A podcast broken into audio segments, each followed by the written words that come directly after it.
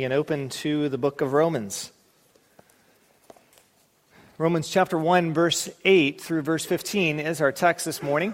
Uh, the second of our messages through uh, the entire book. And if you have picked up a Bible from either of the information tables, uh, Romans 1 is on page 939. 939. And I want to ask you one more time, if you're able, if you would stand so that we might honor the reading of God's holy, uh, inspired, inerrant word this morning. Romans chapter 1, verse 8 through verse 15. Hear the reading of God's word. First, I thank my God through Jesus Christ for all of you, because your faith is proclaimed in all the world. For God is my witness, whom I serve with my spirit in the gospel of his Son that without ceasing I mention you, always in my prayers, asking that somehow by God's will I may now at last succeed in coming to you. For I long to see you, that I may impart to you some spiritual gift to strengthen you. That is, that we may be mutually encouraged by each other's faith, both yours and mine. I do not want you to be unaware, brothers, that I have often intended to come to you, but thus far have been prevented in order that I may reap some harvest among you as well as among the rest of the Gentiles. I am under obligation both to Greeks and to barbarians, both to the wise and to the foolish. So I am eager to preach the gospel to you also who are in Rome. Would you remain standing as we pray once more? Father, would you now allow the words of my mouth and the meditation of our hearts to be pleasing in your sight. Would you do what we need in this moment for our good? You know the needs of your children. Affect us, convict us, encourage us, whatever you need to do through the preaching of your word for our good and for the glory of Christ. We ask this in Jesus' name. Amen. You may be seated.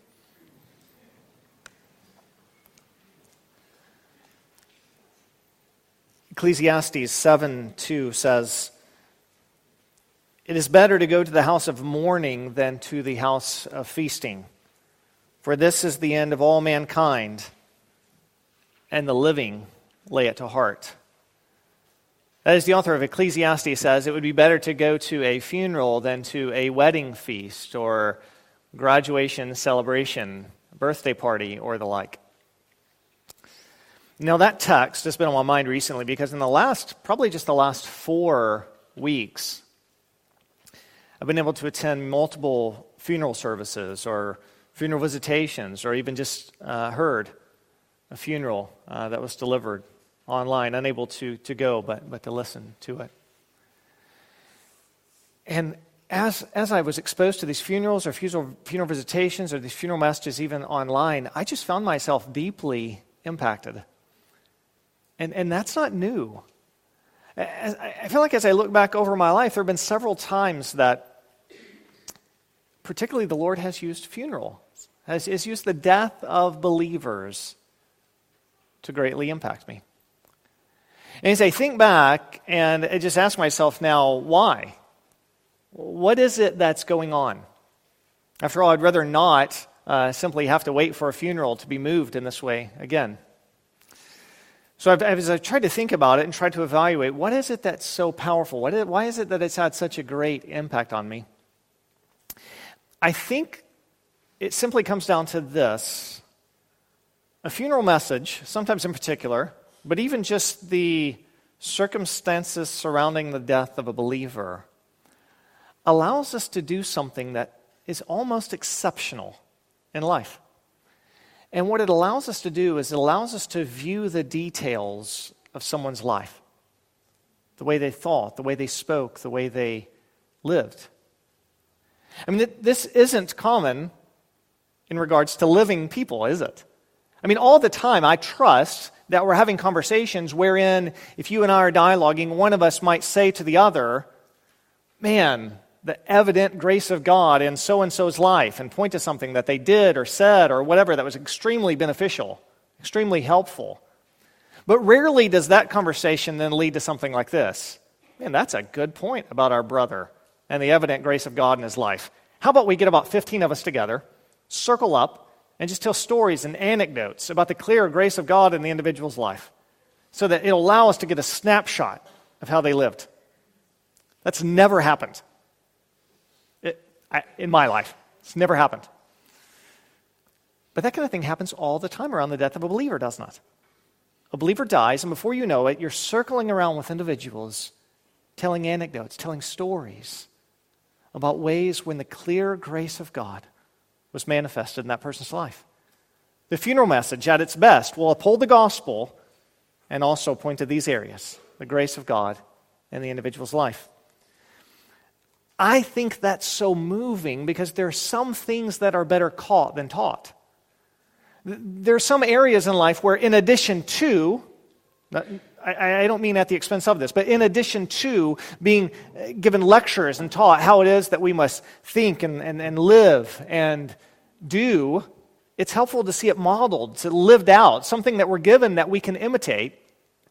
And this reality that we need models, that we need individuals to imitate in our Christian walk, wasn't lost on Paul. In fact, he regularly makes reference to this reality. He is not shy about using himself as an example and calling us to imitate him. 1 Corinthians 4:16 I urge you be imitators of me. Only a few chapters later in chapter 11 verse 1 he would say imitate me as I imitate Christ. To the Philippians chapter 3 verse 17 brothers join in imitating me and keep your eyes on those who walk according to the example that you have in us. One chapter later in Philippians, what you have learned and received and heard and seen in me, practice these things. In 1 Thessalonians, he commends them in chapter 1, verse 6 for imitating him. Before adding in 2 Thessalonians chapter 3, verse 9, you in yourselves have been given an example to imitate. Because Paul and the others have been around them.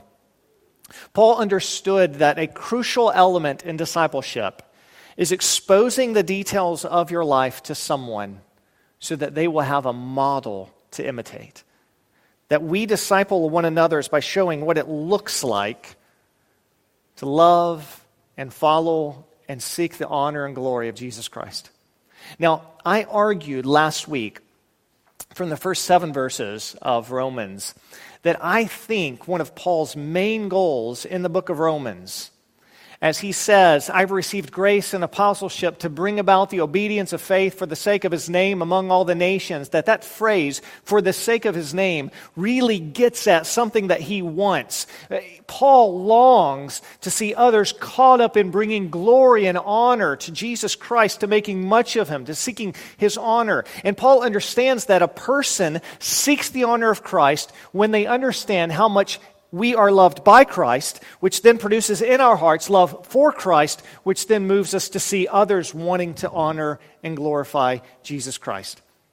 And so it's not by mistake then, if Paul's wanting them to get caught up in that, that he says to them in verse 7, not simply to all those in Rome who are called to be saints, but specifically to all those in Rome who are loved by God. He's wanting them to understand how God has loved them. In fact, over the next few chapters, Paul's going to lay that out in extreme detail how God has demonstrated his love for us and what Christ has done for us. But now, in addition to showing them God loves you, he wants them ultimately to be caught up then and having a love for God and seeking the honor of Jesus Christ. So, where does he start then next? After telling them that they're loved by God, I think he starts with where he does in many letters, namely, giving them a model of what a heart looks like that loves the Lord and seeks his honor. You see, in many of Paul's letters, he gives an autobiographical section. This little quick glimpse into here's what he's thinking, here's what he wants to do, here's how he's driven, here's what he's practicing, all of these things. And that's not by mistake. I think he's saying to you, I've shown you what I'm like. I've shown you how I think. I've shown you what I do. Now imitate me because what the Lord has done in my heart by his grace is he's given me a heart that loves the Lord and wants to seek his honor. And that's why he can say later, imitate me as I imitate Christ. So what we then see in Romans 1 8 through 15 is a model of a heart that loves the Lord and seeks his honor. So, if that's what we want for ourselves as well, then it would make sense that we would pay attention to what this heart of Paul's looks like. That's what I want us to do this morning. I simply want to lay out in the text this morning four things that we see about Paul's heart in this text. What does a heart look like that loves the Lord and seeks his honor? Number one, it's a heart that is thankful to the Lord. A heart that is thankful to the Lord. Paul begins first I thank my God through Jesus Christ for all of you because your faith is proclaimed in all the world. Now, Paul had not made it to Rome. He wasn't the one that went there with the gospel and preached so that they believed. But Paul heard, as had the rest of the believing world, that the gospel had made it to Rome and it had captured people's hearts so that there were believers in Rome. And Paul said when he got that news, that news that's reverberating throughout the known world, that there are believers in Rome, that these individuals in Rome have faith in the crucified Lord Jesus Christ, Paul said, My response was that I gave thanks to God for you all because your faith is proclaimed in all the world. Now, now notice, Paul doesn't say, I, I think you that you have faith in Christ. Not as if that would be entirely inappropriate, but this is a brother who understands the only reason that anyone has faith is if God has been gracious to them. God has granted them this, right? God has turned their hearts, given them new hearts. And so he says, I see what's going on in your life, your faith that's been proclaimed in all the world, and I recognize that that faith is present because God has been gracious to you. And so I thank God for your faith that's being proclaimed in all the world. But, but let's not skip over this too quickly. Paul's response is to give thanks. He is thankful. And this is standard for Paul. You know, it's funny that I think this can work against Paul in some ways when we read these. Sometimes we see these kinds of statements, I thank God for you. We can think of Paul's other letters and think, well, he says that all the time. And it's true, he does say it all the time. 1 Corinthians 1, I mean, let me just pause for a second. The church at Corinth is a church that's so messed up that if one of our interns said, I think God is calling me to go pastor this church, and it looks just like the church at Corinth, we would all go, Are you sure?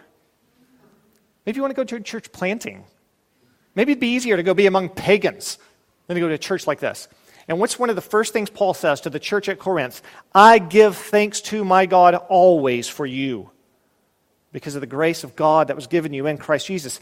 To the Ephesians, I do not cease to give thanks for you. To the Philippians, I thank my God in all my remembrance of you. To the Colossians, we always thank God, the Father of our Lord Jesus Christ, when we pray for you. 1 Thessalonians 1 2, we give thanks to God always for you. 2 Thessalonians, we ought always to give thanks to you, to God for you. To Timothy, 2 Timothy 1, I thank God whom I serve as did my ancestors with a clear conscience, as I remember you constantly in my prayers, or even to Philemon, I thank my God always when I remember you in my prayers. And this is something Paul didn't simply think should characterize him, but them as well. 1 Thessalonians 5:18, give thanks in all circumstances, for this is the will of God for you in Jesus Christ. Sometimes I think this works against Paul because we think we were tempted just to skip over these verses because again, this is what Paul always says. But don't miss the point. The reason this is why Paul what Paul always says is because thankfulness is what characterizes Paul's heart. And it should characterize our hearts as well. Now, I'm going to ask the question one way and then turn around and ask it another way. Let me just ask it just plainly. Is your heart and is my heart characterized by thankfulness? If you prick us, do we bleed thankfulness? Do we look around at the gifts that God has given us in life and exude thankfulness? Now, perhaps another way to ask the question is to ask this Is your heart characterized by complaining and covetousness? Now, I think the reason that can be a helpful question to ask as well is because complaining and covetousness are what come from a heart that's not thankful. Right? When, when, when you look and instead of being driven to give thanks for what God's given in your life, instead you look and you think, I don't have this, and that bothers me. Or somebody else does have that, and I want that. Complaining or covetousness flows out of a heart that's not thankful. And so, maybe one of the ways that we can just diagnose do we have thankful hearts is to ask, Am I characterized by complaining and covetousness? Because we shouldn't be. We, we don't want to be. And maybe one of the ways that we can fight complaining and covetousness is to pursue the righteousness of praying, God, give me a heart that's thankful. And then employ the diligent labor and work of cultivating in our own hearts thankfulness to the Lord Jesus Christ. One of the most powerful stories I've heard, I think, that illustrates this is one I've told many times. I'm going to tell it again just because I can't think of a better one. D.A. Carson tells a story of a student of his at Trinity Evangelical Divinity School years ago. The student uh, had been on the mission field with his wife and young children. And the mission organization that sent him was just so impressed with them, and they had some work they wanted to be done in the seminary that they said to him, If you'll come back to the States, what we would like to do is pay for you to have further education so that you'll be even more equipped to go back over there and, and labor in the seminary. And so, sure enough, the, the, man and, and, his wife and young children come back to the States, and they move to where D.A. Carson is a professor just outside of Chicago at Trinity Evangelical Divinity School. And he starts laboring away on his PhD there.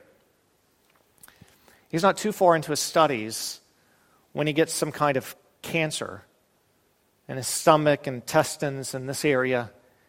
He has to go through uh, intensive treatment for it that leave, leaves him just, just, just worn out and, and, and fragile. Um, in fact, he becomes so weak that he has just to stop his studies, put them on hold. But after a while, they deem that they think they've done enough treatment and that he's okay.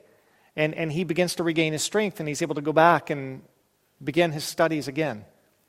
And he does them for a good while until the cancer comes back. And this time, not only does he have to go through all the rigorous, devastating treatment he went for, through before, but they have to remove a large portion of his intestines. So that the rest of his life, even if he survives this cancer, the rest of his life, he's going to be eating in small amounts and just have, having to, you know, run to the bathroom regularly, right? There's not this great time to digest his food. This is going to now characterize the rest of his life. But he ends up getting past cancer, finds his strength again, starts to live his now new life again, goes back to his studies, and then his wife gets cancer, and she dies. Few young children. A man whose life has been completely altered, devastated by this disease of cancer. And this is where he is. And this individual sticks out in Carson's mind because Carson says, I remember when he came to our church to give a report, as missionaries often do, right? Come and, and, and share what what's the Lord's done in their life and their work. And a number were interested in this night gathering because they knew the man's story, what all he had been through. And Carson said, for 30 minutes, the brother stood up before the congregation and for 30 minutes gave thanks to God. He thanked God that God had given him the opportunity to come back and pursue his studies. He thanked God that God had gotten him through cancer. You thank God that God had given him this gracious gift of a wife who loved the Lord and would follow her husband even to the other side of the world, who raised her children in a way that was honoring to the Lord Jesus Christ. He thanked God that he had her as long as he did. He thanked God that his children would be able to grow up in a home where they would hear the gospel and know other brothers and sisters in Jesus Christ in a local church context where they could be supported and encouraged. He exuded thankfulness in God. And I will not ever forget how Carson ends his story. He said, after all that and me hearing this, just being amazed and overwhelmed, Carson said, And brothers and sisters, that is normal Christianity. And he's right, isn't he? There should be nothing exceptional about that. Christians of all people, have you listened to what we have sung this morning? We should be a people who are characterized by thankfulness. If you want to know what a heart looks like that loves God and is driven for Christ's honor, the answer is one, it is a heart that is thankful to the Lord. Second, a heart that treasures prayer. A heart that treasures prayer. Verses 9 and 10 For God is my witness, whom I serve with my spirit and the gospel of his Son, that without ceasing I mention you always in my prayers, asking that somehow, by God's will, I may now at last and succeed, succeed in coming to you. I won't do it for the sake of time, but I could go through all of Paul's letters as well and show you that prayer was a consistency in Paul's life. I can simply say this all the verses that I made reference to where Paul says, I give thanks to God for you, he was doing that in the context of praying. Prayer was something that regularly characterized his life. Paul can say, always in my prayers, I think my prayers being a reference to the fact that he had a regular pattern of prayer in his life. I don't mean here that Paul never gave himself to spontaneous prayer, as you and I do. You run into a brother or sister on the street and they share something, and you say, Hey, can I just stop and pray for you? Of course, Paul did that. You come to a point where you need wisdom, and you just want to stop and pray. Of course, Paul did that. But it looked like Paul also had just prayers in his life, a pattern of prayers. I don't know if it was the same time and the same circumstance every day, but Paul regularly just planned in his life prayers. And whenever he did that, he gave time to give thanks to God for believers, as he's telling the Romans here. Paul was one who was characterized by prayer, and he saw his prayer. Note in, in verse 9 that he saw his prayer to be an act of service to the Lord. He saw it as an act of obedience. For God is my witness, whom I serve with my spirit and the gospel of a son, that without ceasing, I, all, I make mention of you always in my prayers. I think one of the reasons Paul mentions that he serves the Lord with his spirit or in his spirit is, is not because Paul's saying something like, when I do other things, my spirit's not involved. But I think what he's saying is this I want to show how I serve God, not with reference to, though he does this, but not with reference to what I do with my hands and feet and my travel and my work and all of these things. But I think he's saying here, I, I serve him in ways in my inner being, namely in prayer. He saw his prayer as an act of service, an act of obedience to God. He was called by the grace of God to be an apostle and further the glory of Jesus Christ. And one of the main ways he saw then to carry out that mission was by praying. He also notes that he serves in the gospel of Jesus Christ. Paul does everything he does in the gospel of Jesus Christ. Paul lives his life with an understanding that I've been united with Christ so that Jesus, who lived and died and who was raised on the third day, and my faith is in him, that's transformed my life. I'm now united with Christ. And everything I do is done as if it's done in the sphere of the gospel. One of the reasons I want to mention that reality is because when you and I go to pray, I think that's one of the main times the enemy attacks us. One of the reasons I think we don't notice his attacks at other times is we're just too busy. Right? We're kind of running around. It's hard to dwell on the attacks of the enemy. But if you stop and pray, you've no doubt noticed this as well. It's oftentimes in those moments, in our stillness before the Lord, that the enemy comes and he begins to accuse. But if you can think like Paul, even my service of prayer now is done in the sphere of the gospel. I serve the Lord in my prayer in the gospel of his son, then even in that moment of prayer, remembering that we do it in the gospel can be a reminder to us that right now I come to the Lord able to approach his throne boldly. Knowing that he accepts me, knowing that he approves of me, knowing that he is pleased with me and loves me and has declared me righteous before him because of the gospel, because of what Jesus Christ, his son, has done for me. After all, our hope of approaching God is not rooted in the fact that we deserve it on our own merits. This is one of the reasons in our praying that we say things like, in Jesus' name. It's not just some kind of phrase that we tack on to the end of our prayers just so everyone knows, get ready to look up now.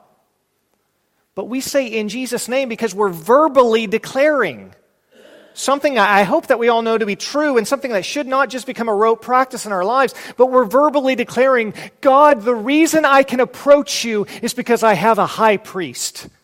Jesus Christ, the righteous one. His righteousness is my righteousness. His death paid the penalty for my sin. His resurrection means that I am declared righteous. And so it is in His name, on His authority, that I boldly approach your throne.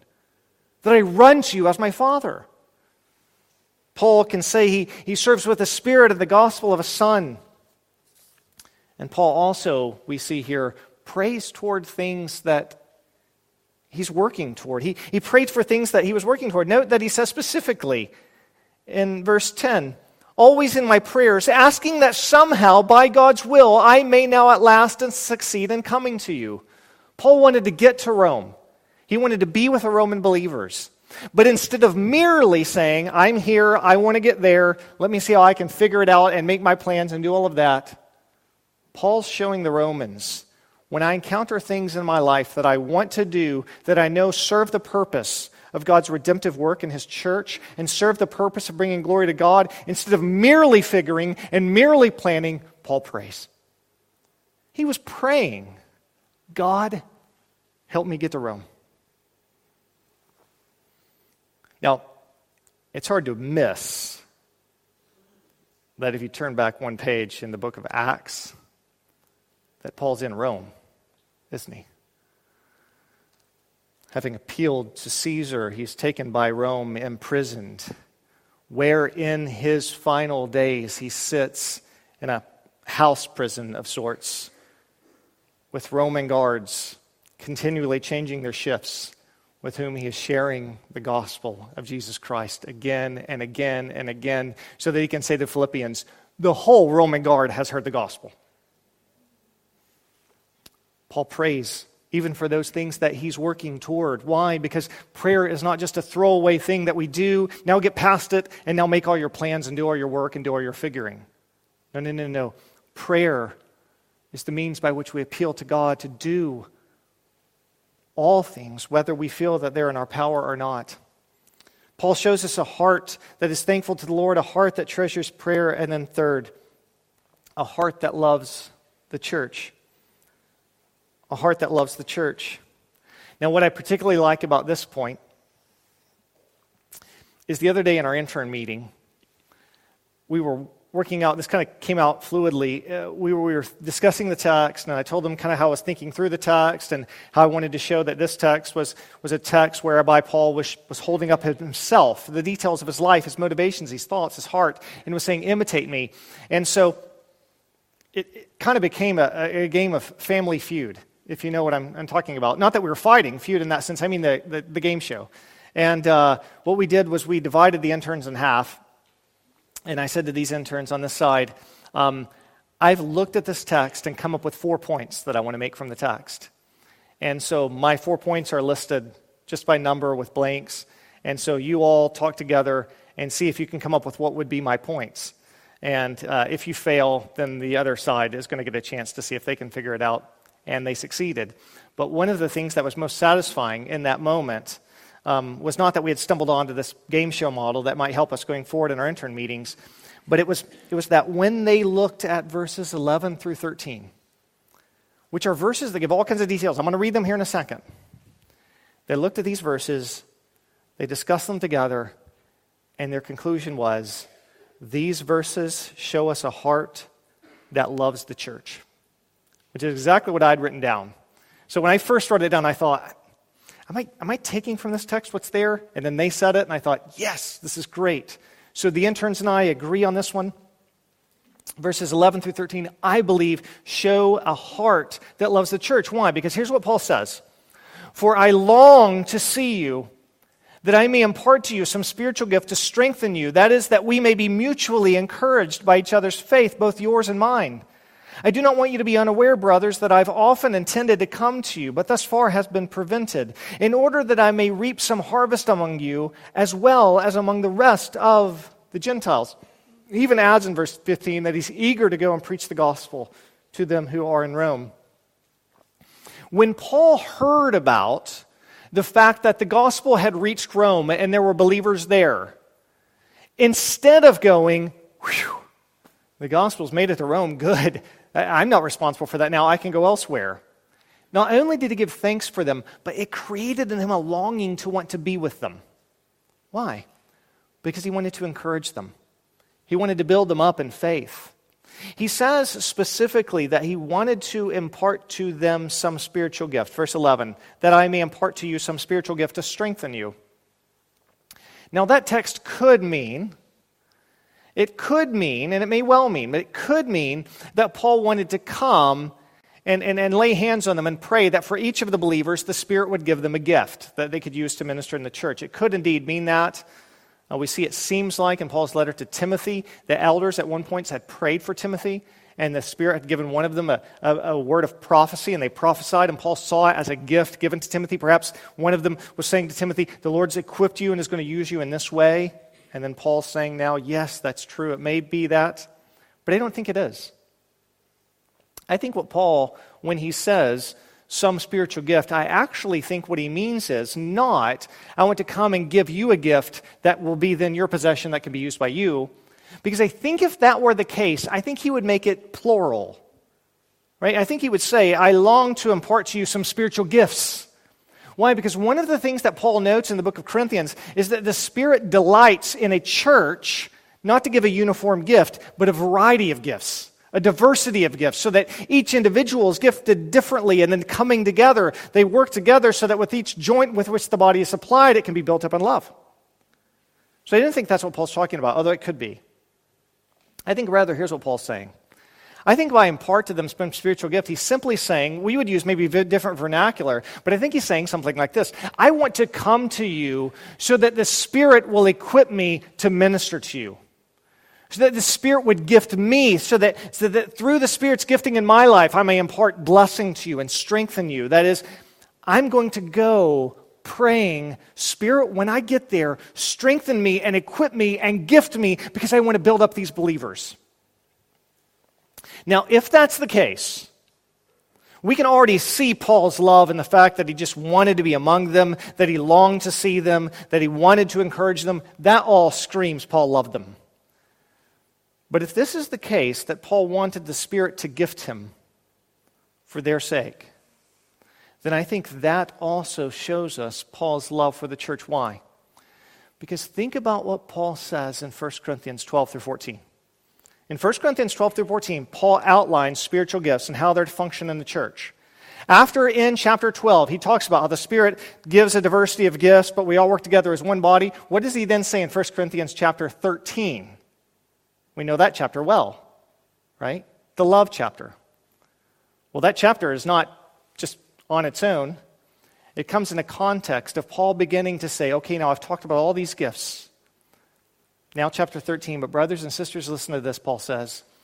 If you're so gifted that you can speak in the tongues of angels, or you can understand all mysteries, or you can, you know, move mountains by your faith, or whatever it is, whatever you can do, if you do those things and you don't have love, they're all pointless. Paul's saying, I don't care if you can walk up and lay your hand on somebody and, the Lord, and, and they're healed of cancer. If that's not an act of love, it's pointless. It's pointless. This is why then, after 13, 13, ends in chapter 14, chapter 13, how does he then begin chapter 14 of 1 Corinthians? He begins by saying this. He gives them a command. Pursue love and earnestly desire spiritual gifts. Especially that we prophesy. Why? Because Paul's showing us here's how it works. You don't pursue spiritual gifts just for the sake of spiritual gifts. You pursue them, you desire them, you earnestly desire them because you're pursuing love. So, the way Paul, I think, would envision it is this way. If Paul were to come visit us next Sunday morning, between now and next Sunday morning, I think Paul would be saying this God, I love your people. I want to love them more. I want to love them and serve them. Pursuing love. Consequently, Lord, would you give me a gift by your Spirit whereby I can strengthen them? So that when I show up, your spirits equip me to minister them so that they're built up. Pursue love and earnestly desire spiritual gifts. I think Paul's very desire to impart to them some spiritual gift, to minister to them by the way that the Spirit equips him, is showing them, I love you. You, whom I've never met, I love. Because it's only in the context of pursuing love that Paul ever desires spiritual gifts. He never desires them on their own, but only in the context of pursuing love. So Paul loved the church.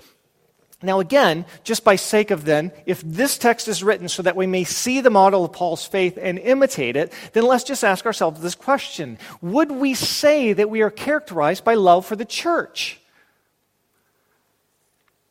And as, Paul, as Tom said earlier in praying for the graduating seniors, that's one of our main desires when anyone joins us is that the Lord would just cultivate them in them a love for the church, a love for God's people. How might that look in your life? Let me just give you one example. This isn't creative, I'm taking it directly from this text. one of the ways that this can show itself in your life, that you can begin to cultivate love in your life, is by making a regular pattern of prayer in your life, saying this God, I love these people. Would you equip me by your Spirit with gifts to serve them? When you hear on Sunday night that someone has a need and you're gripped by them in love, pursue that love. God, please, I'm not only going to pray for them, but I ask that your Spirit would equip me. I earnestly desire spiritual gifts because I want this person to be built up and strengthened and edified. That's what love looks like. Can you imagine a church if all of us love one another like that? So that our prayers are not only just prayers that the Lord would do something, but that the Lord, through the Spirit, would equip us and gift us to serve them, to build them up. All of a sudden, all of a sudden, we would not be showing up on Sunday mornings merely to say, I wonder how the preacher will do today. I wonder how the music's going to be today. But we would show up saying, Yes, I've been praying all week that the Spirit would equip me with an opportunity to minister to these people because I love them. That's the heart of one that loves God and seeks the honor of Christ. It necessarily bleeds over into love for your brothers and sisters in Christ. And finally, point four a heart that understands the glory of the gospel. A heart that understands the glory of the gospel. Honestly, in the time of offering, as Katie was playing just so beautifully, gosh, that was such a blessing. Uh, this is always the conflict in my heart. I want to stop and, and listen and give thanks to God for skill that He's given musicians, and also want to look over my sermon manuscript one more time. And so I was sitting over there trying to do both, and I was looking at, at this point, a heart that understands the gospel, and I just said to myself, if I didn't already have this on the slide, I would, I would change this point just to make it a little stronger. So if you want to make, you change your notes, if you have the freedom. Um, I think I would say a heart that's captured by the glory of the gospel. Because that's what I mean by understand. When I see in this text how Paul ends this section, what I see is a heart that's just captured by the glory of the gospel. Why? Because here's what he says. Verse 14 I am under obligation both to Greeks and to barbarians, both to the wise and to the foolish. That is, the reason I want to come to you, the reason I want to preach the gospel to you, the reason I want to minister under you is because I'm under obligation to do so. I'm under obligation to preach the gospel, to minister to Greeks and barbarians, the wise and the foolish. Well, first of all, what does he mean by these categories? Well, in the ancient world, there were some Gentiles who were either Greeks or were willing to take on Greek culture. So maybe Gentiles who weren't born Greek, but they're willing to be, uh, the term here is Hellenized. They're willing to learn the Greek language, learn the Greek customs, learn the Greek, Greek culture. For all intents and purposes, they become Greek. There are others who do not learn Greek culture, do not learn Greek language, and among these Gentiles, they're referred to as barbarians. So if you want to say the entire Gentile world in the day of Paul, you could divide them up into two camps Greeks and barbarians. This isn't Paul saying, I want to minister to the Greeks and to the barbarians, to every other Gentile, forget them. No, you can simply divide the group in this way. All Gentiles would either be Greek or barbarians, those who've taken on Greek culture and language or those who haven't. The wise and the foolish, I think, is simply a, a way to parallel that. Those who have pursued this and those who haven't. In other words, what Paul's saying is, I'm under obligation to preach to all Gentiles. I'm under obligation to minister to and take the gospel to and build up and encourage all Gentiles. But when we hear that, I think it can rub us the wrong way. Paul says, I'm under obligation. Right? I mean, a few weeks ago, when, when uh, or last week, when it was my wife's birthday, and I got her a present, which I, I, I rarely have done to my shame, and I did this time. I think it probably would have taken a little bit of the steam out of it if I said, Well, I just felt obligated to do this. Because you're my wife and you're getting older, right?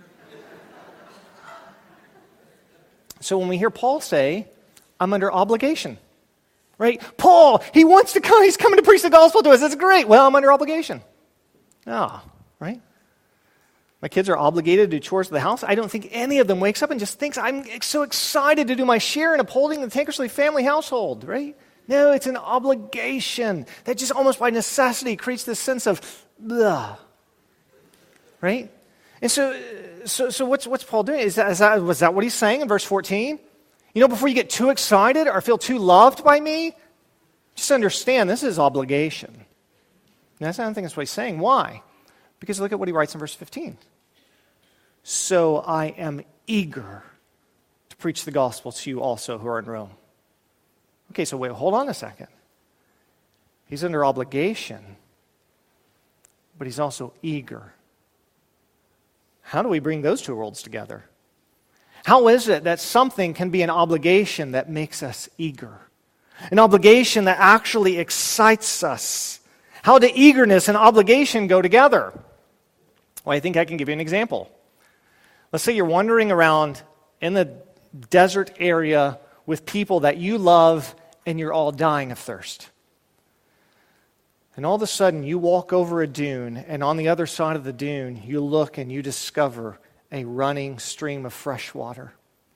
So much that you could drink from it all day long, and there would be plenty more to come. All of your friends could drink from it and build and make a civilization there, and you're all going to be fine. The water is plentiful. Maybe you even rush down and you first begin to drink it so that your thirst is satisfied. In that moment, are you obligated to tell the others you just found a stream of fresh running water? Or are you eager to tell the others that you just found a stream of fresh running water? The answer, I think, is both, right? If you love them, and you found something that you know they need that is so satisfying to your soul, you are compelled. I must tell them about this stream I just found. Or you might say, I am more than a little eager to make sure they all get this good news. You probably can't even wait, can you, to run back up the dune and let them know, I found it.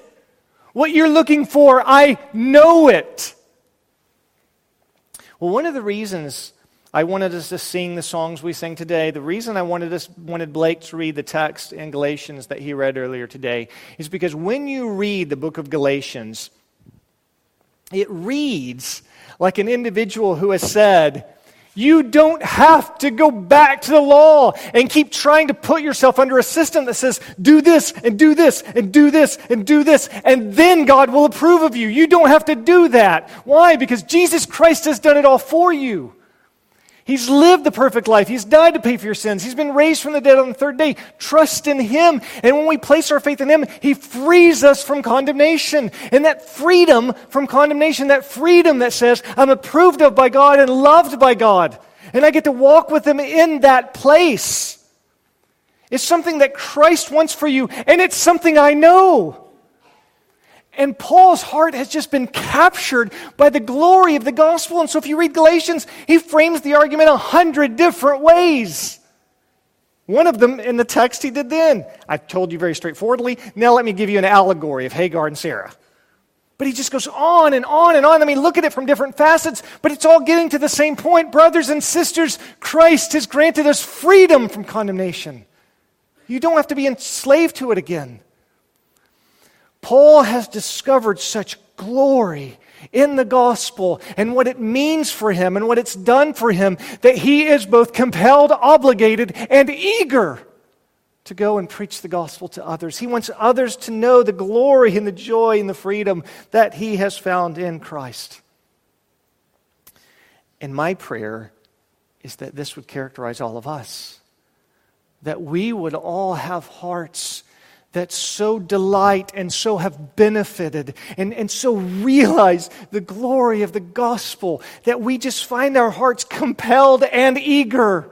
I want others to know this glorious freedom of the gospel.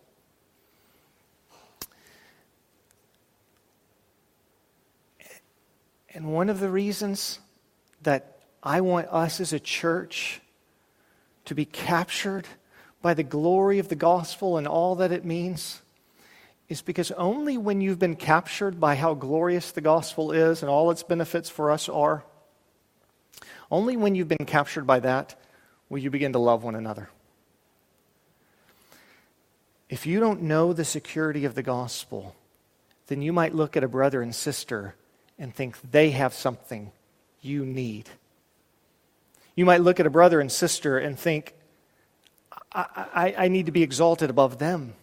And so this can lead to backbiting and gossip. It can lead to envy and covetousness. It can lead to something good happening in their lives. And instead of rejoicing in it, you, you kind of just want to stand far off and just look down upon them. But when you realize in Jesus Christ, I have everything. In Jesus Christ, I don't have to worry about approval because I have the approval of God Himself. In Jesus Christ, I don't have to worry about riches because Jesus Christ is an heir of all things and I'm a co heir with Him. In Jesus Christ, I have every bit of security I need, so I don't have to worry about being exalted. Well, then, in that place, if you realize that, then you can look at your brother and sister, and instead of envying or coveting or gossiping or putting them down or all the sorts here, you can then say, I love you, and I want to bring you up, and I want you to know the joy and security I have here. You can be like Paul to the Galatians. I want you to know it is for freedom that Christ has set us free. What then does a heart look like that loves God and has been captured? By Christ, seeking his honor, thankful to the Lord. We treasure prayer. We love the church.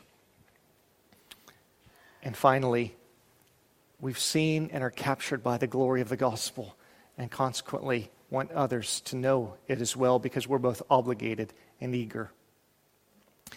Now, it may well be this morning that that description, or some part of it, you hear and you say, I just don't think that's quite my heart.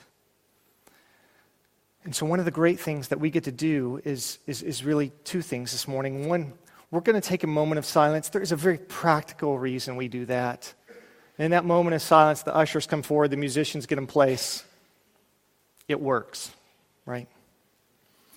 But there's another benefit to that moment of silence. And it's while the ushers are moving and the musicians are getting in place that you and I can use that moment of silence just to pause in prayer.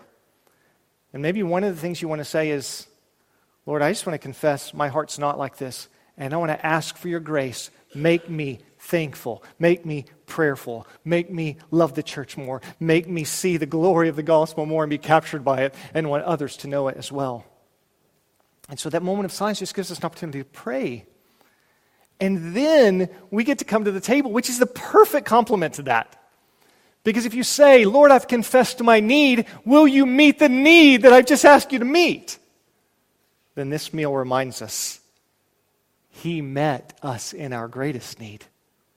And if the one who saw us in our greatest need as His enemies shed His blood, gave His body for us so that we might be made children of God, why would we ever doubt He would then freely give us everything we need to honor and make much of Him?